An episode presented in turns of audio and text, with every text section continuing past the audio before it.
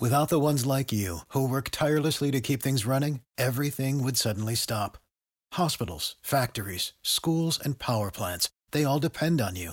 No matter the weather, emergency, or time of day, you're the ones who get it done. At Grainger, we're here for you with professional grade industrial supplies. Count on real time product availability and fast delivery. Call clickgrainger.com or just stop by. Grainger for the ones who get it done.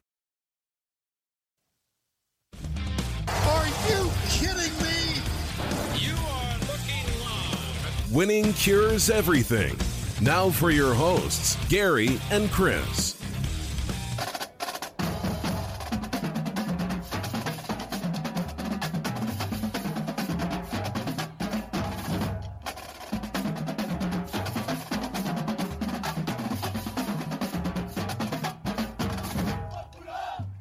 Welcome in, welcome in. Winning cures everything. It is Thursday, August the 6th, and I am at the office, as you can see.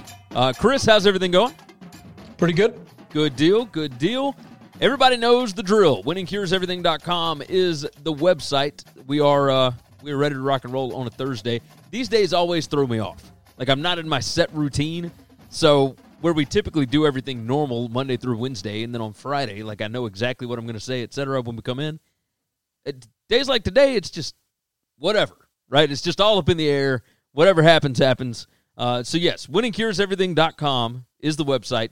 Make sure you go and hit up all the different live platforms. We're on Periscope, Twitch, YouTube, and Facebook. Uh, Michael Fritz already jumps in. He said, "What's up, fellas?" And per- uh, not Periscope, the podcast. Make sure you subscribe to the podcast. Leave a nice review you know, jump in there, knock that thing out for us. We would appreciate it. Lots going on today. Uh, if you want to see our college football stuff, we had another video post yesterday at sbrpicks.com over on their YouTube channel.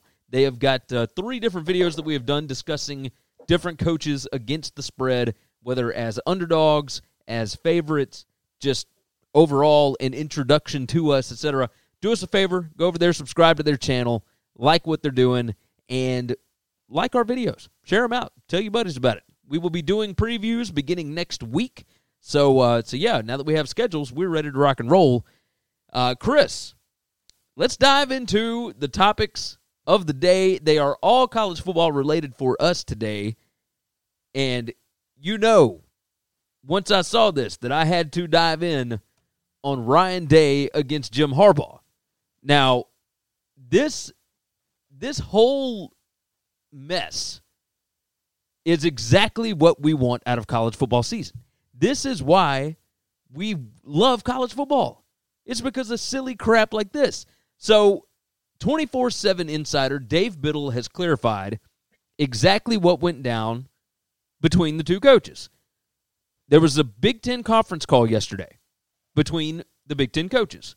It says, while on the call, Ryan Day was talking, and suddenly Jim Harbaugh interrupted him to say that Ohio State was violating the rules by having on field instruction and drills, which are not permitted until Friday. Harbaugh brought up Al Washington by name and mentioned a picture that surfaced with Washington working with some of the Buckeyes linebackers. Day fired back, How about I worry about my team and you worry about yours? It has been reported elsewhere that Day also said to Harbaugh while on the call that Michigan better hope there's a mercy rule because Ohio State is going to hang 100 on you. However, Day did not say that on the call, but he did say those identical words during a team meeting today, which took place not too long after the call among Big Ten head coaches. He told his team that the conference better have a mercy rule or the Buckeyes are going to hang 100 points on the Wolverines. Yes, let's have more of this. I am tired of these coaches glad handing and everybody being buddies with everybody. I want some vitriol. I want some some madness. I want somebody pissed off. Chris, tell me what do you think is going on here?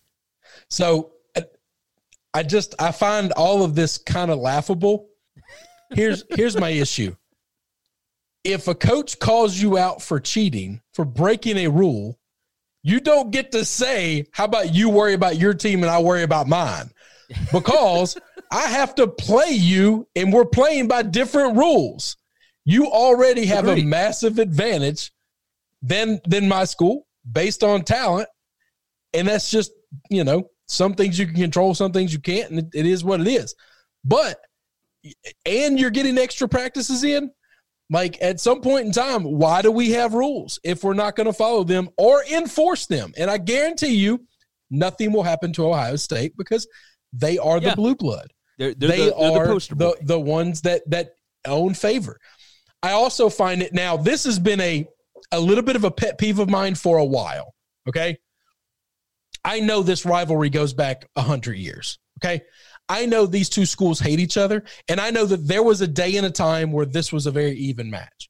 But over the last decade, all right, not two, three years, the last decade, this is no longer an even match. The game of college football has changed, and Ohio State has has sold its soul to the SEC way.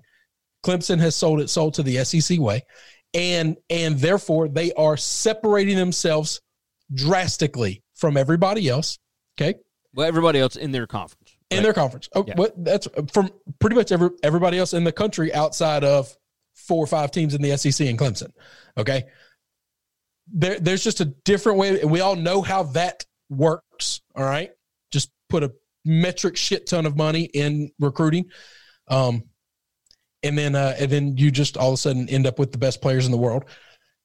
The fact that Fields, I shared this out in our little group chat the other day that Justin Fields posts a picture of, you know, himself like getting ready and talking about how I can't wait to play the school up north and I'm, you know, I'm going to beat the brakes off them.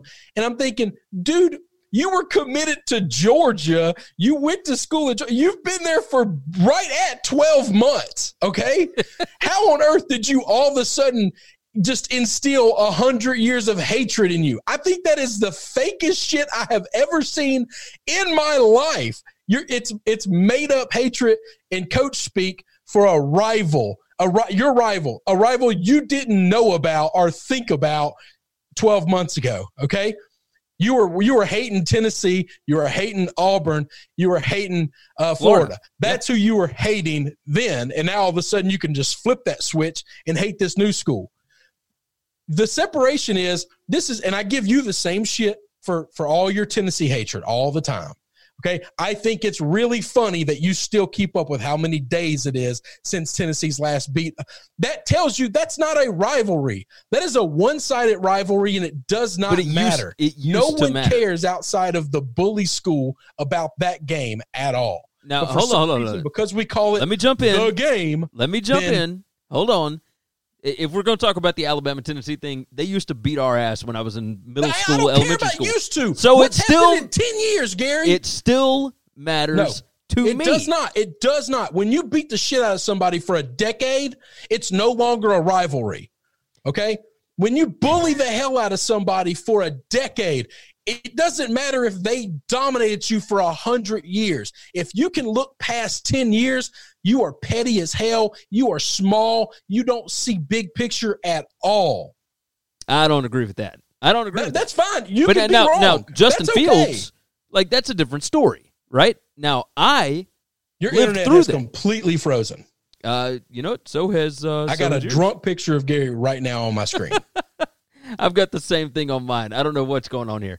It looks like the audio's still rolling. Um, so we'll uh, we'll keep. Or can you still hear me? Yep, we have completely disconnected. That's great. Interesting. Okay, well, we will keep this thing going for just a minute. Uh, looks like we're back live. I think, at least I hope. Chris, we got you back. You're back now. Okay, that was strange. I'm I'm actually on wired internet today. Um, yeah, but you're on shitty school wired internet. I'm the only person home. Nobody's pulling them from my fiber. no, no, no. I, what I'm saying is that I think that the the school internet dropped. I think something dropped. So e- Okay, was either way, say, yeah, either it way, had to be. let's let's jump into the comments here. Michael said, "I You're love the trash." again. Uh, hold on. Am I am I back now? Am I good?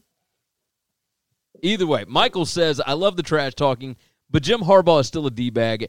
How do we really think Michigan is following all the rules?" Um, I think I think Michigan is following rules more so than than Ohio State, but you know, I mean, we'll just see what happens with it, right? Uh, we got a ton of guys coming in the chat here, and I don't know. I have what- no idea how you know that because you were just frozen again for the last, I don't know, minute and a half. uh, because everything is still uh, everything's still popping across. I don't know. I mean, I I I was frozen, but the stuff wasn't frozen. So either way, boy, you talk about some technical difficulties today. I don't know what the hell's going on. It's not me. I just did a speed test. I'm downloading at 128, uploading at 126. Well, yeah, I um, I mean, I, apparently I'm good to go now.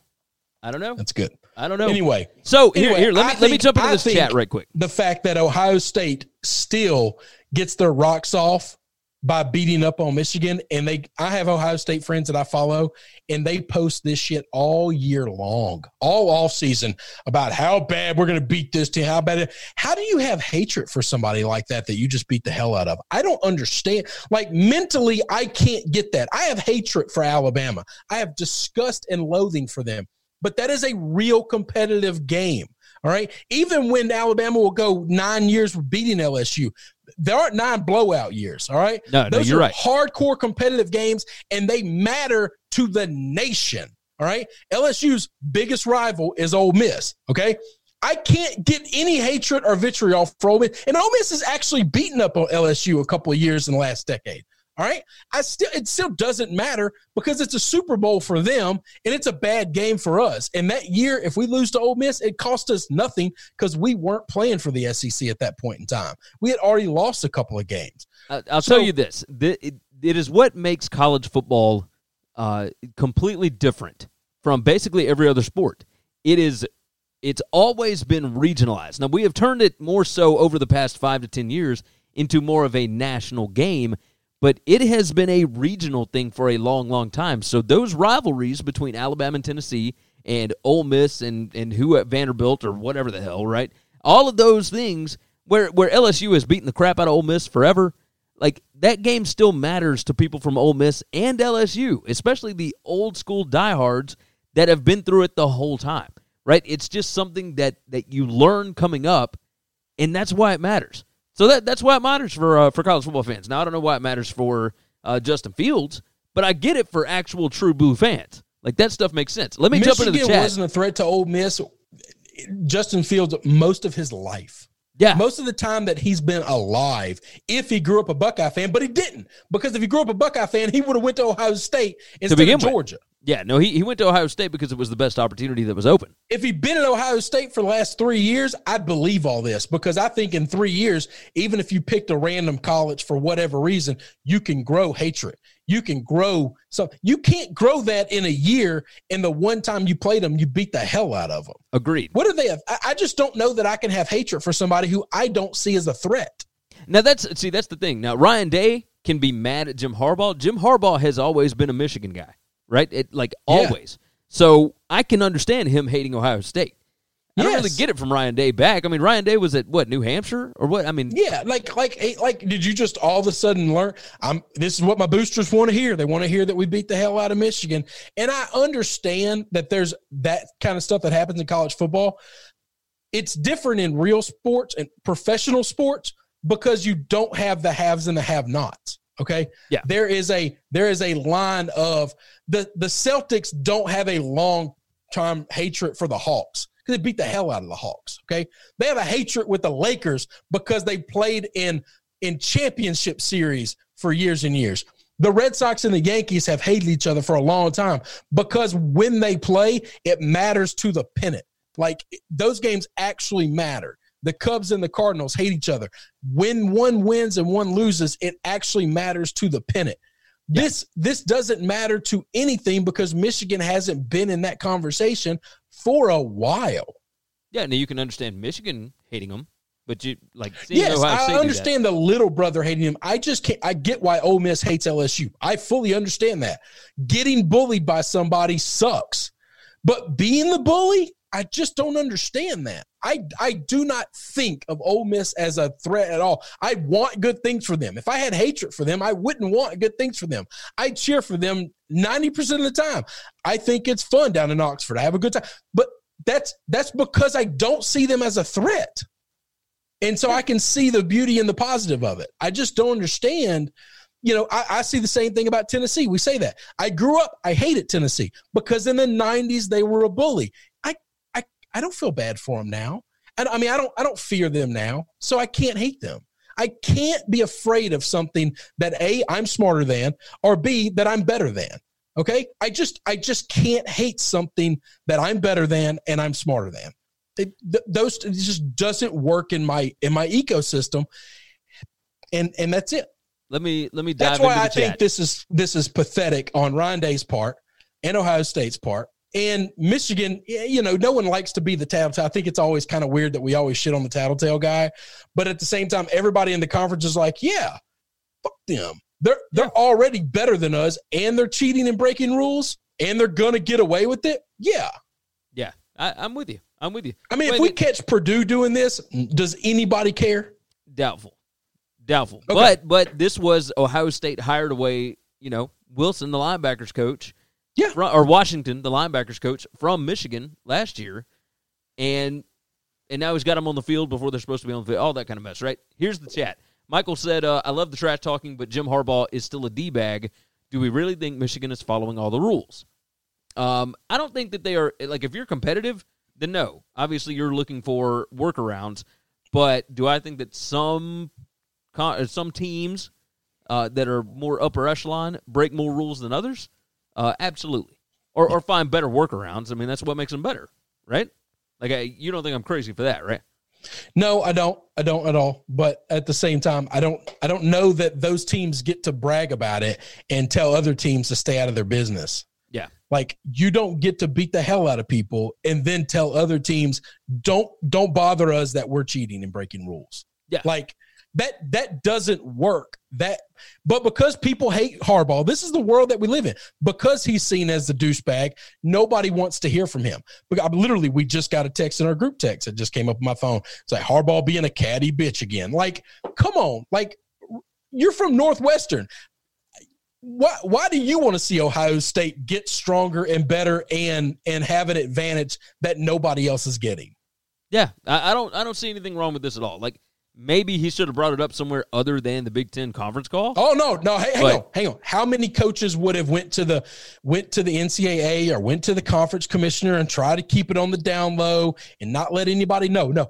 How about the Stones of Harbaugh to call him out right to his face on the phone right there on the conference call in front of every, the commissioner, every other coach called him out on it straight up.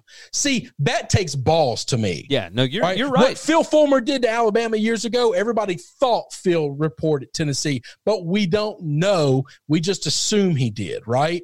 And therefore, you got that's a catty way out of something. That's a that's a coward's way. You gonna call somebody on the garbage? Call them on the garbage. Yeah, agreed. Matt jumps in. He said it's like fair weather fans jumping from team to team uh, he said it always matters. Tennessee will have a streak again one day in the future, and they will hold it over Alabama. Uh, Joseph Gomez said, You find the bully in high school and laugh at him now because you won at life. Uh, Terry said, What's up? I can't get YouTube to work. Well, uh, nobody could get anything to work for, for minute.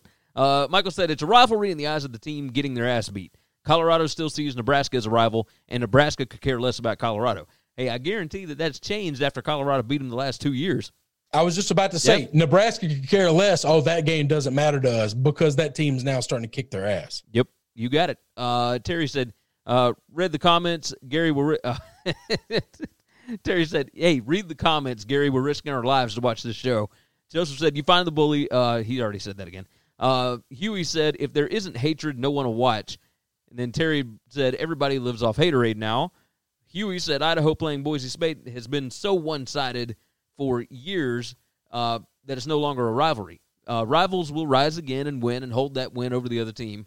And Terry said it's actually only a rivalry when each side wins one. They shouldn't every wins one that they shouldn't every now and then. Yeah, yeah, yeah. Um, let's see. Uh, that, and and I I work in a world of decades. Okay, if I have to go back more than ten years, none of those stats matter. They just don't. They just don't matter. Yeah. Okay. 10 years ago, Justin Fields was eight years old. All right.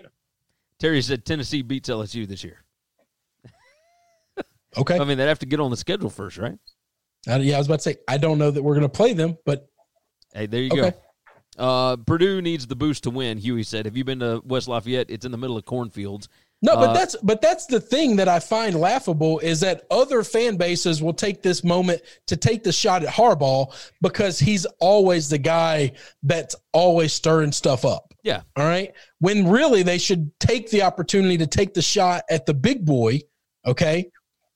But here's the problem those same fans remember Michigan as being that bully years ago. I, I just don't understand how you can hold on to something that long. They they kind of I just don't get it. I don't have hatred for Notre Dame because of what they did in the 90s. I don't have hatred for Michigan for what they did in the 90s. I just don't. I don't care. Terry said uh, Chris Dunn went on a tangent, and Matt MS69 on Twitch said Ohio State could plausibly put up 100 points. They almost did that two years ago. Uh, and Brown Yeti jumps in. He said, "What's up? What's up, Brown Yeti? Good to see you in here. Let's uh, let's dive off of that one. Let's jump into. I, I guess this lets you know that we are ever so close to a college football season, and that would be the Amway Coaches Poll came out, and I'm excited about it. I mean, it's preseason Coaches Poll. It's whatever. Um, Joseph said the uh, the LSU red shirts could beat Tennessee. So uh, let's dive into the the preseason top twenty five. I'm going to go through the whole thing. I'm going to do it, you know, ten and then eleven through twenty, and then uh, and then we'll do the last five. Clemson, Ohio State, Alabama, Georgia, and LSU are, are your top five here. At not surprising there. Oklahoma at six, Penn State seven, Florida eight, Oregon nine, and Notre Dame ten. Uh, you see anything surprising in the top ten here? No, just big boy schools. Yeah, I mean that's pretty much all we got here. Uh, Michael said, by the way, I'm all for exposing Ohio State. I think they cheat their ass off, but Harbaugh better not throw rocks in a glass house. It seems like after someone snitches, something comes out about them. Um, yeah, and then Huey said Tennessee has won the last ten preseason national championships. Yeah, Tennessee's always got a lot of hype. Uh, number eleven is Auburn, and then we've got Wisconsin, Texas A&M, Texas, Michigan, Oklahoma State, USC, Minnesota, North Carolina, and Utah. Um, you know, I, I think North Carolina might be a little high here, but you you won't be able to tell it based on their schedule. You know, I think they got a really favorable ACC schedule. We'll talk about that on our preview over on SBRpicks.com next week. Um, you know, Utah lost their entire defensive line and a ton of their production. No one cares about these things, Gary. Steve Spurrier famously didn't even like fill this stuff out. Like he had some grad assistant fill his I out. mean, it's all SIDs at this point. So Yeah, like and nobody knows anything about any of these teams. Okay, we haven't we, didn't, we haven't watched spring games. We haven't watched, and no one knows anything. Uh, that see that's that's something we can definitely talk about. Is nobody has any idea right now because we no, don't know that's who's why still this, opting out. this doesn't matter. like Minnesota at eighteen, Rashad Bateman's gone. So like, what does that mean? Um, you know, it, I'm gonna bet eighty percent of the people that fill this out don't know that because no one cares. Matt MS69 on Twitch said, I think Oregon should be higher. Joseph said Penn State might be very overrated, uh, especially losing Micah Parsons. Um, Matt MS69 said, Damn it, Chris, just play the game. Uh, the Brown Yeti said, Oklahoma State's a little low to me. Terry said, Just wait to see what Tennessee does next year. LOL, love hearing that from their fans. It's so funny. Um, yeah, here, let me get through the uh, the rest of it. UCF, Cincinnati, Iowa, Virginia Tech, and Iowa State. The only two group of five teams in this list were UCF and Cincy. Um, okay, you know, I don't know. Tennessee is is the other receiving vote. Uh, behind them is Boise State, Arizona State, Kentucky, and Memphis. So, you know, interesting. We'll see what the AP does when they decide to release theirs. Uh, Terry That said, one won't be worth a damn either. Terry said, with everyone LSU lost, how are they in the top 10? They lost a lot of big time talent. Well, because they've established a culture there and they've always got talent. I'm about to say, got a lot of talent there to place those guys. Yeah. I mean, it's you see the same thing with Clemson, Ohio State, Alabama, and Georgia, and whoever else every single year. They're just not used to seeing LSU do that. Yeah. Well, it's because Coach O's only been and there it, it hadn't been years. done yet, by the way. So Uh, let's see. Matt MS69 says AP polls should not exist until after week four. come on, Well, come on. maybe not AP polls because that's that's media guys. Like they got to have something to talk about. So Nobody, nobody should do a poll until October. at at least until everybody's played like four weeks. Now Yes. this year's week and, four. and is I'm not talking. weird. If you've got three high school teams on there and a couple of penitentiary teams, then I don't, I don't care about that either. I want I want four or five real football games. yeah, I'd be good with that. I'd be good with that. And that's, I mean, that's what the uh, the CFP does. I mean, their rankings are the last four weeks of the year, or last five weeks, whatever it is. Uh, let's move on. Let's talk about Mike Locksley. Mike Locksley, the, the current Maryland coach, has started the National Coalition of Minority Football Coaches. It says the group will help identify and groom minority college and professional coaches, as well as develop a list of candidates that should be considered for future job openings. There are 14 black head coaches in FBS out of 130 jobs. There are three black head coaches in the NFL. Um, he said, When I took the Maryland job last year and looked at the landscape of college football, I thought to myself, there is something missing. I'm on the back nine of my career, and the pathway to becoming a head coach is still as difficult as when I got into the business in 1992. Uh, he said, I wanted to create an organization that would be able to help prepare, promote, and produce the next group of coaches coming up through the ranks at every level. There's an 11 person board of directors that is going to be charged with vetting and maintaining a qualified list of candidates. Uh, and the board of directors includes Ozzie Newsome, who is a member of the Pro Football Hall of Fame, College Football Hall of Fame. He was the first ever black general manager in the NFL. Of course, he was the former GM of the Ravens. It's got Nick Saban on there. It's got Bill Polian, who's a former GM of the, I mean, the Bills, the Panthers, and the Colts. Mike Tomlin, current Steelers coach. Doug Williams, former Washington quarterback and a Super Bowl MVP. And then you got a bunch of other guys, right? The Dolphins general manager Chris Grier, uh, Willie Jeffries, who's a college football Hall of Fame coach, first black coach in Division One history. Uh, South Carolina State's coach Oliver Pough, uh, Rick Smith, the former Texans general manager, and uh, several other people, right?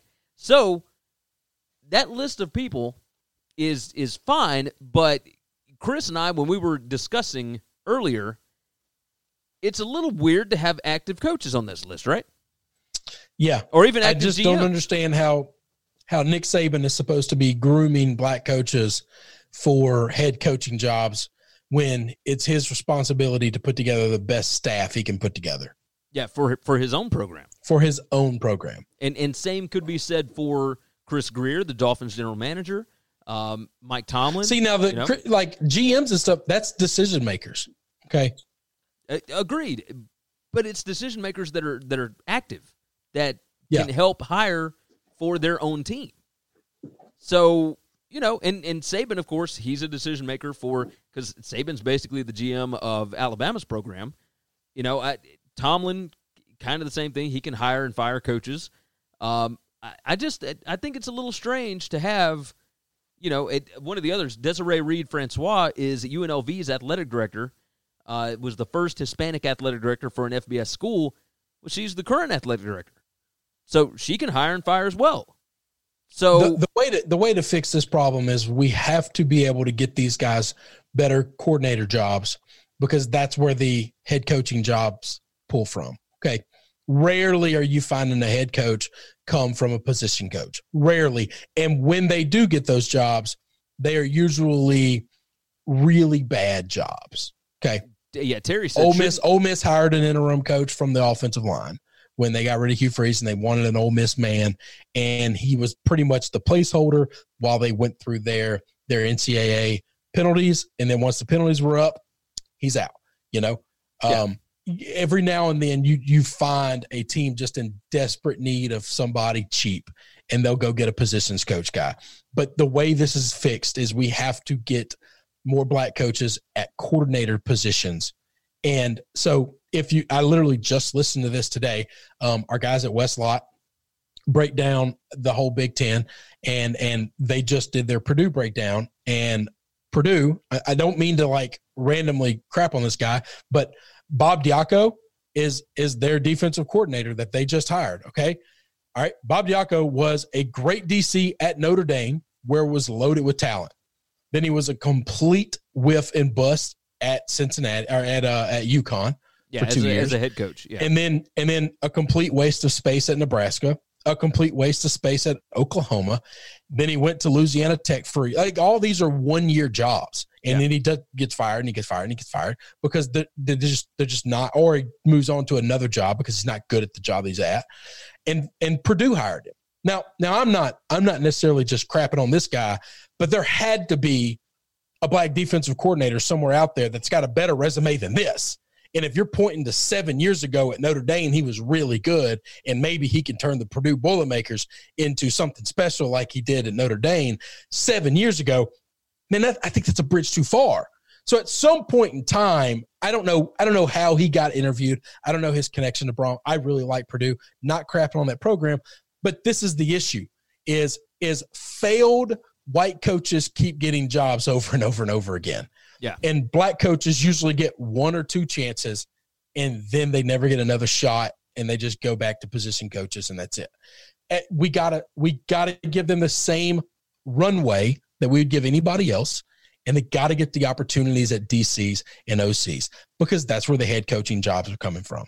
Well, a lot of this is basically they have to be able to infiltrate that the the quote unquote good old boy network, right? Yep. Which is what all of this stems down to is these people hire people that they are comfortable with and Yes. they don't go and uh, yeah, the Brown Yeti jumps in and said a lot of it is uh, who you know. That's 100% what it is. Uh, Joseph Gomez jumps in. He said Raiders defensive end Maxx Crosby, Jets wide receiver uh, uh never mind, jo- Josh Doctson, Bills cornerback trade uh, Tre'Davious have all opted out of the season due to COVID. We'll we'll get into that once we get a, a full finalized list. Uh, Terry said, shouldn't the GMs already have this list for when they need coaches? And then uh, the Brown Yeti said, maybe Nick is done after this year. Um, maybe. I mean, if he wins a national championship, maybe he decides to hang it up, but who knows? Um, but yeah, And, a lot and of this now- is, now, is so let me tell you like the story and the history. This is one of the reasons why I know that I'm gonna catch crap for this. One of the reasons why I'm a big Bill Belichick guy. Okay, Ozzie Newsome was a aging tight end for the Browns when Bill got there. Okay, and Bill realized this guy's loved in Cleveland, loved in Cleveland. Can't can't kick him off the team, but he can't play no more. And so Bill called him and said, "Hey, why don't you come help me scout? Why don't you why don't you pair up with me and and do some GM work?" Okay. And Bill taught him to be a general manager his entire career in Cleveland. Didn't last too long, but he was there for a couple years. Made the playoffs a couple years. When Art Modell decided to sell the team, not sell the team, move the team to Baltimore, he took one person from Cleveland with him. That was Ozzie. Yeah. And and that was one of those things where a coach who had the influence, who had the the decision making ability, said, "I got to take this guy and I got to find a home for him." But because I can't let him on the field anymore, he's going to hurt my football team. But he has too much clout in the locker room. I need him around, and the city loves him. They'll they'll run me out on a rail. And and this was young Bill Belichick who realized he still had to appease people before he had all the rings, and now he can do whatever the hell he wants. and and so he promoted Ozzie up into the front office, and those guys, Ozzie learned to do that job. And as much as I hated the Ravens during his run, he's a hell of a GM. Oh yeah, He knew how to build a team. And he knew how to build a team on a budget. Okay. They, they didn't have a lot of crazy star players. This guy was an offensive guy, and he realized defense wins titles. Bill taught me that, you know. And what did he do in Baltimore? He built on the defensive side of the ball, and and that's just one of those things where somebody got an opportunity. Okay, they learned the job. They they weren't an expert in the job when they got the job, but they learned the job. capable of learning. Give them the chance. Well, and see, that's a lot of that is you know Bowling Green. We can take Bowling Green, just a G five school eh, from the MAC for an example.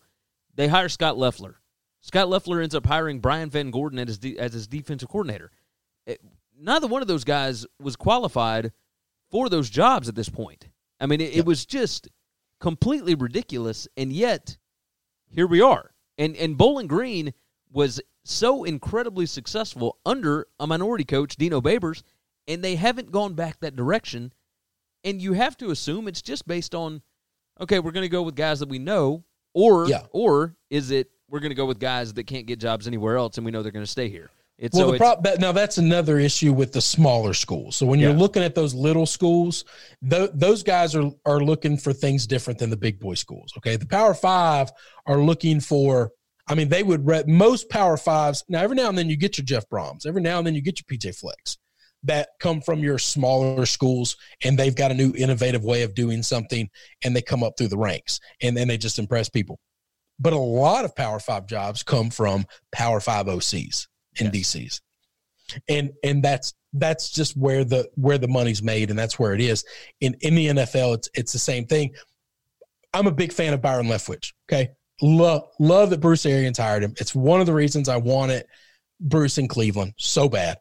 Is is I think Byron's going to get the call any day now to be a head coach because the NFL is making this push, and his offenses have been really good learning under Bruce.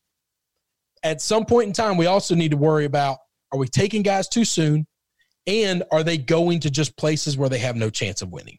All right. Yeah. Steve Wilks went to Arizona for one year. He was a lame duck coach in a complete rebuild and was given no chance to actually rebuild that team. Now, those, that record's on his resume for the rest of his life. Todd Bowles was given what two, three years in New York Yeah, for the three Jets, years, I believe. Yeah. and and then and then will he ever get another shot? I don't know. But nobody could have won in the Jets. God of football himself, Bill Belichick, couldn't have won in the Jets. What what, That- what you're the talking GM about that ran is, that program was a complete idiot. what you're talking about is exactly what Mike Locksley was. He was at Yeah. Maryland as an OC, took the New Mexico job. He went three and thirty-one or whatever over That's right. three And no, and people hold that resume up and Yeah. say, "Look how terrible Look of a at him. He's coach he was. Why should we ever give him another chance?" But he was at New Mexico, and that's I- I so that's agree. So he I he agree. takes he takes an analyst job at Alabama. Nick Saban ends up promoting him all the way up to he was an on-field coach, and then he was the OC. He had a ridiculous seven point seven six yards per play average the year that he was the OC. Gets the Maryland job, and no, he wasn't successful last year. But good gracious, he's in the Big Ten East. You know, Yeah. so he they're going to give him time. Hey, he went down and he beat Texas. That is true. Uh, they're they're going to give him time to be able to uh, get that thing done. Well, I don't think he beat Texas. Texas was two years ago, but yeah, that's that's the thing. Um, Well, they beat Texas two years in a row. well, yeah, but One that was I that think was his first year he beat Texas. no, that was that was what was last year's first year? Last year was his first year. So yeah, because he, he was he was the OC the year that uh, that Tua was. Uh, oh, that's I right. Yeah, yeah, so year last year was his first year. Yeah, yeah. Okay. So, uh, Terry Brewer jumps in. He said, Lane Kiffin is a prime example. Gotta love that empty trophy case. Uh, love that Tosh.0 skit about him. Uh, Matt MS69 said, it's pretty simple. White people know more white people. Black people know more black people. Most GMs are white. Most owners are white. Uh, Damien jumps in. He said, What's up? Good to see you, Damien. Huey said, We all know Ray Lewis shot that guy. I swear to God. Uh, now listen, you want to have a podcast on Ray Lewis, be my guest. Let's talk. I'll do it. Uh, Terry said, "Get all the coaches together, let the murder hornets loose, and the ones that are left after 30 minutes are now the head coaches." Uh, Robert Staggs. So this was my problem, and this was my fear with Brian Flores. We assumed that we assumed that the Dolphins were tanking last year. Okay, they dumped all their good players. Let's say Brian Flores and the Dolphins this year don't have a great year. Okay, and then let's say Tua never really gets healthy. They can't figure the quarterback position out. Year three, they're not good. At some point in time, somebody's going to give his whole resume, his whole resume, and say, "Look how terrible of a coach this guy was." When year one, you dumped every player he had for assets, and then he doesn't get to pick the assets. yeah, yeah, But right. we're going to use that year that they tanked, all right, that they threw in the towel for almost every game, and his players still played hard. He tried to win, he just wasn't given any talent to win. Okay, yeah. and No, I'm with you. and and and at the end of the day, his record is going to look really bad. And it's not. He didn't. He didn't draft Tua. He didn't put. He, he didn't want to tank. Like if if if those draft assets don't work out, Brian Flores is going to be responsible for it. He's going to be the one to bear the burden of it, and and that's it. And the chances of him getting another job are slim. Yeah. Robert Staggs jumps in on YouTube. He said, "Have you have you never met someone you hated just immediately that you didn't need to see them again to hate them?" I'm not sure what that has to do with. I wonder if that's about. us. Maybe so. I don't know. Robert, if we uh if we look like I mean, that could be me. I'm sure a lot of people have that feeling about me. I'm I'm hundred percent certain of Uh, who knows? Who knows? I ain't that worried about it. Uh, if hey, if you hate us now, I mean, just wait till football season. Just wait. Uh, Matt said Bowles got four years. Also, the problem with promotion sometimes is you promote someone until they are promoted into incompetence. Yeah, that's, uh, entirely uh, no. I do agree with that philosophy of. I see that in business. Every I saw it when I was in the corporate world, and I had to get out. I just had to get out. Uh, and then he said, I guess all coaches are going to be praying manises. Uh, talking about the murder hornet stuff. Huey jumps in. He said, uh, "Suck teams never give a chance to allow a coach's system to take full effect." Yeah, Yeah, that's 100% true. Well, that's what's happening in Cleveland. It's not just a coach's system. They change the general manager every year and a half, too. So one guy comes in with a plan. He starts that plan, and then midway through the plan, we fire that guy. Somebody else comes in, throws that whole plan away, new plan. And therein lies the problem of you got, even if it doesn't work, you still have to let somebody complete a plan before you can say, Oh, I like this new guy's plan better than yours. I'm firing you and we're going to bring him in. Because there's always going to be somebody out there selling you a new plan. Uh, you everybody that is in a position of leadership has to learn patience. Patience. Patience. Yes. Terry uh, Terry said, but isn't Cleveland supposed to be good this year? Ha ha ha ha ha. Uh, Michael Fritz said, if uh, if someone hates y'all, then there is something wrong with them. We appreciate Nah, that. I'm okay with I, I get it. I, I fully get it. I know me. Yeah, I we, get it. we love it. We love it. Yeti three hundred four said, "What's up, guys? Good to see Yeti in here." Uh, Matt MS 69 said, "I think in the NFL a minimum of three years is needed. I think I think college is four. I agree with that." Um, and then Joseph Gomez said, "Yes, the Browns are a perfect example." Yeah, hundred percent. So so getting back to the main point here, this organization, this group that they are creating, that Locksley is creating, is an incredibly good idea, and Yes. it should have been started a long time ago. Um, the guys that he has on the board here, fantastic. All incredibly well credentialed, all people that should be in a position to do something about this. The only question that we've got is is it kind of weird having active coaches? Because if that's the case, and, and you and I have talked about this before, if there is, uh, if you see a short in the market and people don't want to hire these guys for whatever reason, uh, then you will see Mike Locksley and Nick Saban and Mike Tomlin and Chris Grier, et cetera, take advantage of the market inefficiency. So here's the other thing that you got to worry about too. If if you're a, a minority coach, if you're a black coach or or, or, or a female coach or or whatever trying to get into the game, and this committee doesn't give you a nod, are you are you blackballed out of it? Or do you just have no chance if for some reason you have been one of the guys to to to cross Bill Polian in the past, or or to cross Locksley, or to cross Saban? Are you just you just got no prayer? Well, the, the you good just got thing, no chance. The good thing about this this group is that this is not the group that makes final decisions. So where we talked about that the good old boy network, uh, it still works both ways. So if you are friends with somebody and somebody wants to hire you, you but I'm just saying these guys are here to promote the minorities that are in their eyes qualified. But what if you're not qualified in their eyes, but you're qualified? yeah, now that that could That's be therein li- therein lies the issue of this is just my fear for things like that. I appreciate what they're doing, and I think it's a good thing. I think it's a positive thing. My fear for this is this is just another network, though. yeah. No, you're And you're if right. you're not in this network, you might be in trouble. well, how is it any different than the other network? No, you you've got a, a very valid point there. Uh, Terry Terry jumps in. He said, "Hell, no wonder we can't find Yetis in the world. They're all on here. How many have we got now? Have we just got two? We just got two in here." Uh, Robert Stack said, "No, it has to do with Justin Fields in Michigan." Sorry, wrote while watching the beginning of the show. I don't hate you guys. I'm just a little behind. No worries. Well, hang around for football season. You'll find some reason to hate us. I promise. I promise. All right, let's close out the show with this one very quick tidbit of news, and that is Miami Hurricanes defensive lineman Gregory Rousseau, top 10 potential NFL draft pick, was expected to be one of the top defenses in the country at, at the Hurricanes. Um, he is opting out for the season. He told Manny Diaz today he is opting out of this season. He's going to prepare for the NFL draft. Uh, this is maybe the the biggest opt out. I mean, obviously we had Rashad Bateman, we had Micah Parsons. You know, we we've had some big times that have have opted out. I don't know that any are more important to a team than Rousseau was to Miami. Uh, I don't know. I think Bateman was.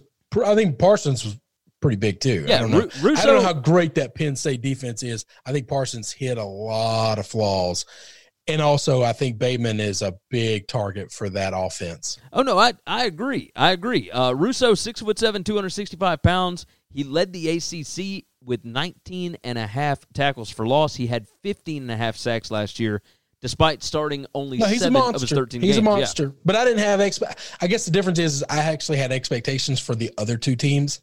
I I didn't have any expectations for Miami. This is a great dude on a bad team. Yeah, and and now here's the thing: Miami had the chance this season with D'Eriq King at, corner, or at uh, quarterback. They'd already lost a really important offensive lineman, their most experienced, their best one, their best NFL prospect. He opted out over a month ago. Yeah, I was about to say he opted out long ago. Yeah. I mean, it's it's kind of a, a deal. Uh, the Brown Yeti said, "Man, don't you know the best Wi-Fi is at McDonald's? Uh, people just aren't looking for us there." That's talking about the Yetis. I love it. Uh, Michael Fritch said, "I think players opting out could make this season a little more interesting. Yeah, it's gonna make it's gonna make betting lines really interesting. It's gonna make Um, it really well. Eventually, once once the opt outs are done, we'll we'll all the lines will, will stabilize pretty easily. Um, I I think this is this is a whole lot of agents getting into players' ears saying, Oh "Hey, yes, you don't need this last year." I mean, how many of us were saying this? I I love Davion Clowney. I love him, and I loved watching him play college football. Okay, and I was even in agreement, liking South Carolina and loving what he was doing there. And I was even like, man, why is he playing this year? Why is he doing it? He's gonna hurt himself. I mean, that guy, he's gonna hurt himself. No one else is gonna hurt him. He's gonna hurt himself because he's that explosive. He was that strong. He was that big. He was that fast. Yeah. That was that was what six years ago, five years ago. I mean, 2013, 2014, somewhere around there. yeah, it was, it was a while back. Now, in the in the world of COVID, and we don't really know how these teams are running things, but you can go train with like four guys that are all quarantined in some complex in Arizona that your agent's fitting the bill for for the next you know eight months. Who didn't want to do that? You got Eat great point. food, stay in a five star hotel. Come on, man. Yeah, no, you've got a very valid point. Uh, Michael said, I, I, gives- I, I get it. I'll tell you this. I get it. I fully understand if I was a top tier talent and I wasn't on a team that I thought could compete for a national title, I I I think I'd walk too. well, I mean, if if you're, you know, almost guaranteed a first round draft slot, Yeah, if you've got that kind of grade, now I- you better have that kind of grade. Yeah. But if you got that kind of grade, then otherwise, if if you I'll are, tell you this: you'll be ready for the combine. yeah, because basically you're going to be studying for the test the whole year, and everybody else is going to study for it for two months like they normally do. But if you got a, a late second, maybe third or fourth round grade, I mean that's a little you risky. don't play, it that could drop you to fifth, sixth, seventh. I mean, Yeah. maybe even out no, of no, the no. draft I, I think this is film. for the elites of the elites that have no reason playing. yeah. Uh, Michael said it gives other kids opportunities. Maybe other teams could be competitive. Yeah, it's 100 percent true. Terry oh, I said, uh, agree with that. talking- Next man up. talking about Somebody's going to get a chance to play in Miami. Talking about the McDonald's Wi-Fi. Terry said they won't let us in McDonald's down here right now. That's why we can't find you. Both sit in the parking lot. at That. uh, I do a lot of work for my McDonald's parking lots because I, I need Wi-Fi to do some of it. Uh, D jumped in on Periscope. He said, "What's the toughest conference right now?" Do the SEC. It's not It's close. still, yeah, it's still the SEC. I mean, yeah, it's re- you're right. It's really not close at all. It- I mean, it's not close at all. I mean, you could you could try and make a case for the Big Ten, but No, you can't. There's one juggernaut there. Everybody else, if you if somebody shot Ohio State in the head and drugged them out to a field, that would be an incredibly fun conference to watch. Yeah. Because everybody else down the road until you get to Maryland's, Rutgers, and a couple of those other teams, I'm, the separation between two and eight is nothing. yeah, it's completely negligible. I mean, it's I think I think it is tight. negligible for sure. All right, I think that's gonna wrap it up. I hadn't seen anything else break. Um, I'm checking. Uh, The only thing, only news that I've gotten was that? is my damn kids are out of school again next week. Uh, aren't they out of school for a little while, or No, they were supposed to start Monday. oh, so it, but it's one more week. They just pushed it Jesus Christ. It's a, yeah, it's a little bit of a disaster. So I, uh, my wife's a teacher in. Here's the problem. I don't have a problem with them being out of school still. My wife, the teacher, can't be made to go back to school. All right. You Yeah. can't take her and leave the damn kids. Uh, I got a job. Let's see. Brown. Uh, Michael said um, SEC top to bottom is the toughest. Not even close. Better question. Who's the second best conference? Probably Big Ten is second best. The the Big Ten's the second best, but toughest. I Toughest Like, is so- SEC. it's not even close. they're just they're yeah. The Big Ten's really really good. Like the most erratic or sporadic, I think is probably the Big Twelve. Oh, uh, agreed. Everybody think, can beat everybody I in think the conference. unless Lincoln Riley just pulls another Heisman Trophy, you know, top, you know, first round draft quarterback out of his ass, I think there's going to be some parity in the Big 12 this year. I think there will be a lot of parity in the Pac-12 as well. Now it won't be quite what the Big 12 is, I But don't know. but in the in the Pac-12, I think Oregon to separate themselves a little bit. uh, maybe, but I mean, we got to see what they do at quarterback. I mean, who knows what their Justin Fields wasn't that great. To, listen, Justin Fields was really Justin good. Herbert, Okay, right. I think they can replace Fields, Herbert. and, and the reason being is because they they are running defensive football. They're building it from the defense, Yeah. not the offense, and, And so U- it doesn't matter USC so much who the quarterback is. USC is doing the exact opposite. USC is going. USC is doing the exact opposite. They got three guys that can all play quarterback, and they can't stop anybody. Yep. Well, uh, now it's no. I think now they've only got the one guy, right? They only got Slovis now because uh, Sears. Oh well, is, yeah, the other two are gone. The other That's two right. transferred out. So JT Daniels, he's at Georgia. Uh, Yeah. Jack Sears is at Boise State. So yeah, I mean we'll see. Um, let's see. The fifth is the best half of the SEC. Um, let's see. Michael said, "Be thankful, Chris. I'm homeschooling my five year old. I'm not qualified for that. Ton of field trips." Uh, Terry said, "Starting school Monday in Olive Branch." Joseph said, No, they're not, Terry. No, they're not. I'm in Olive Branch right now. No, they're not. Okay. Well then, I got inside information from somebody standing in that school that I'm married to that says you got to keep the kids for another week. well, my daughter doesn't start in Memphis until uh, the 17th anyway. So you know, is what it is. So you don't have to keep her every day and bring her to work with you. You got that right. You got that right. All right. Terry, uh, Huey said my kids are learning how to yeet rocks in the pond. Terry said I figured they'd be learning how to start fires. So that's the way it goes. That's the way it goes. Might have learned in the construction business. Where Hey, they learn that daddy cusses a lot when he's not around them. Probably a better uh, uh, learning experience than going to school sometimes. So, Well, I'll right. tell you, the words that they're using right now are fantastic. Oh, the I- teachers are going to send a lot of letters home, Oh, and I love I'm that my wife that. has to work there, so she gets the full embarrassment, and I get nothing but joy. all right, we're getting out of here. Get outta Uh, here. There's there's nothing else to talk about just Close yet. it down. We uh we we might talk PGA tomorrow. I mean, we'll just see what the leaderboard looks like and go from there. But we got primetime golf tonight. That's always fun. And of course, March Madness with NHL and NBA, et cetera. Zion and the Pelicans got beat again. So either way, we are rolling. Uh, Damien, everybody else that jumped in the chat, all the different Matts, all the Yetis, Terry, everybody else. We appreciate you guys for jumping in and helping drive the conversation. Uh, Huey is going to close us out. He said, "Don't forget how Al Bundy won the 1966 City Championship. I'll never forget it. Four touchdowns. Never forget. You got that right." All right, everybody, go to winningcureseverything.com. Make sure you are subscribed at all the proper places. Leave a nice five star review on the podcast and share the show out. Give the video a like. Hit that thumbs up button. You know the thing that looks like this right here, and uh, and make sure you tell everybody you know about it and whatnot. Go over to sbrpicks.com and find all of our latest videos on college football for sportsbookreview.com. We are looking forward to getting some previews done and whatnot, but uh, hopefully we don't have anything too drastic happen between now and the next time we do the show. Until then, everybody take care of yourself, take care of each other. We'll see you tomorrow. Thanks for checking out Winning Cures Everything. If you want to keep up with us, hit subscribe on YouTube or your favorite podcast app. Visit the website at winningcureseverything.com, or you can like us on Facebook or follow us at Winning Cures, at Gary WCE, or at Chris B. Giannini on Twitter. Share out the show, leave a nice review, and make sure to comment and tweet at us.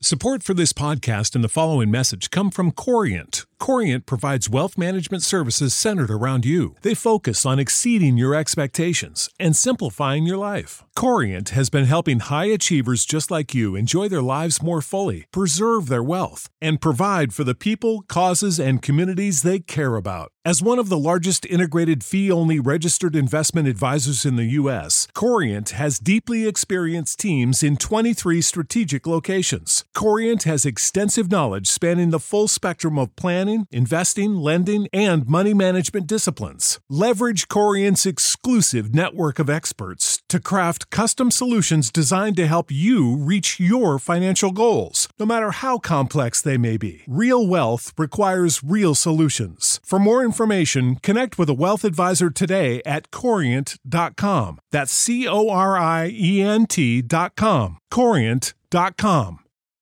For the ones who work hard to ensure their crew can always go the extra mile, and the ones who get in early so everyone can go home on time, there's Grainger, offering professional grade supplies backed by product experts so you can quickly and easily find what you need. Plus, you can count on access to a committed team ready to go the extra mile for you. Call, clickgrainger.com, or just stop by. Grainger, for the ones who get it done.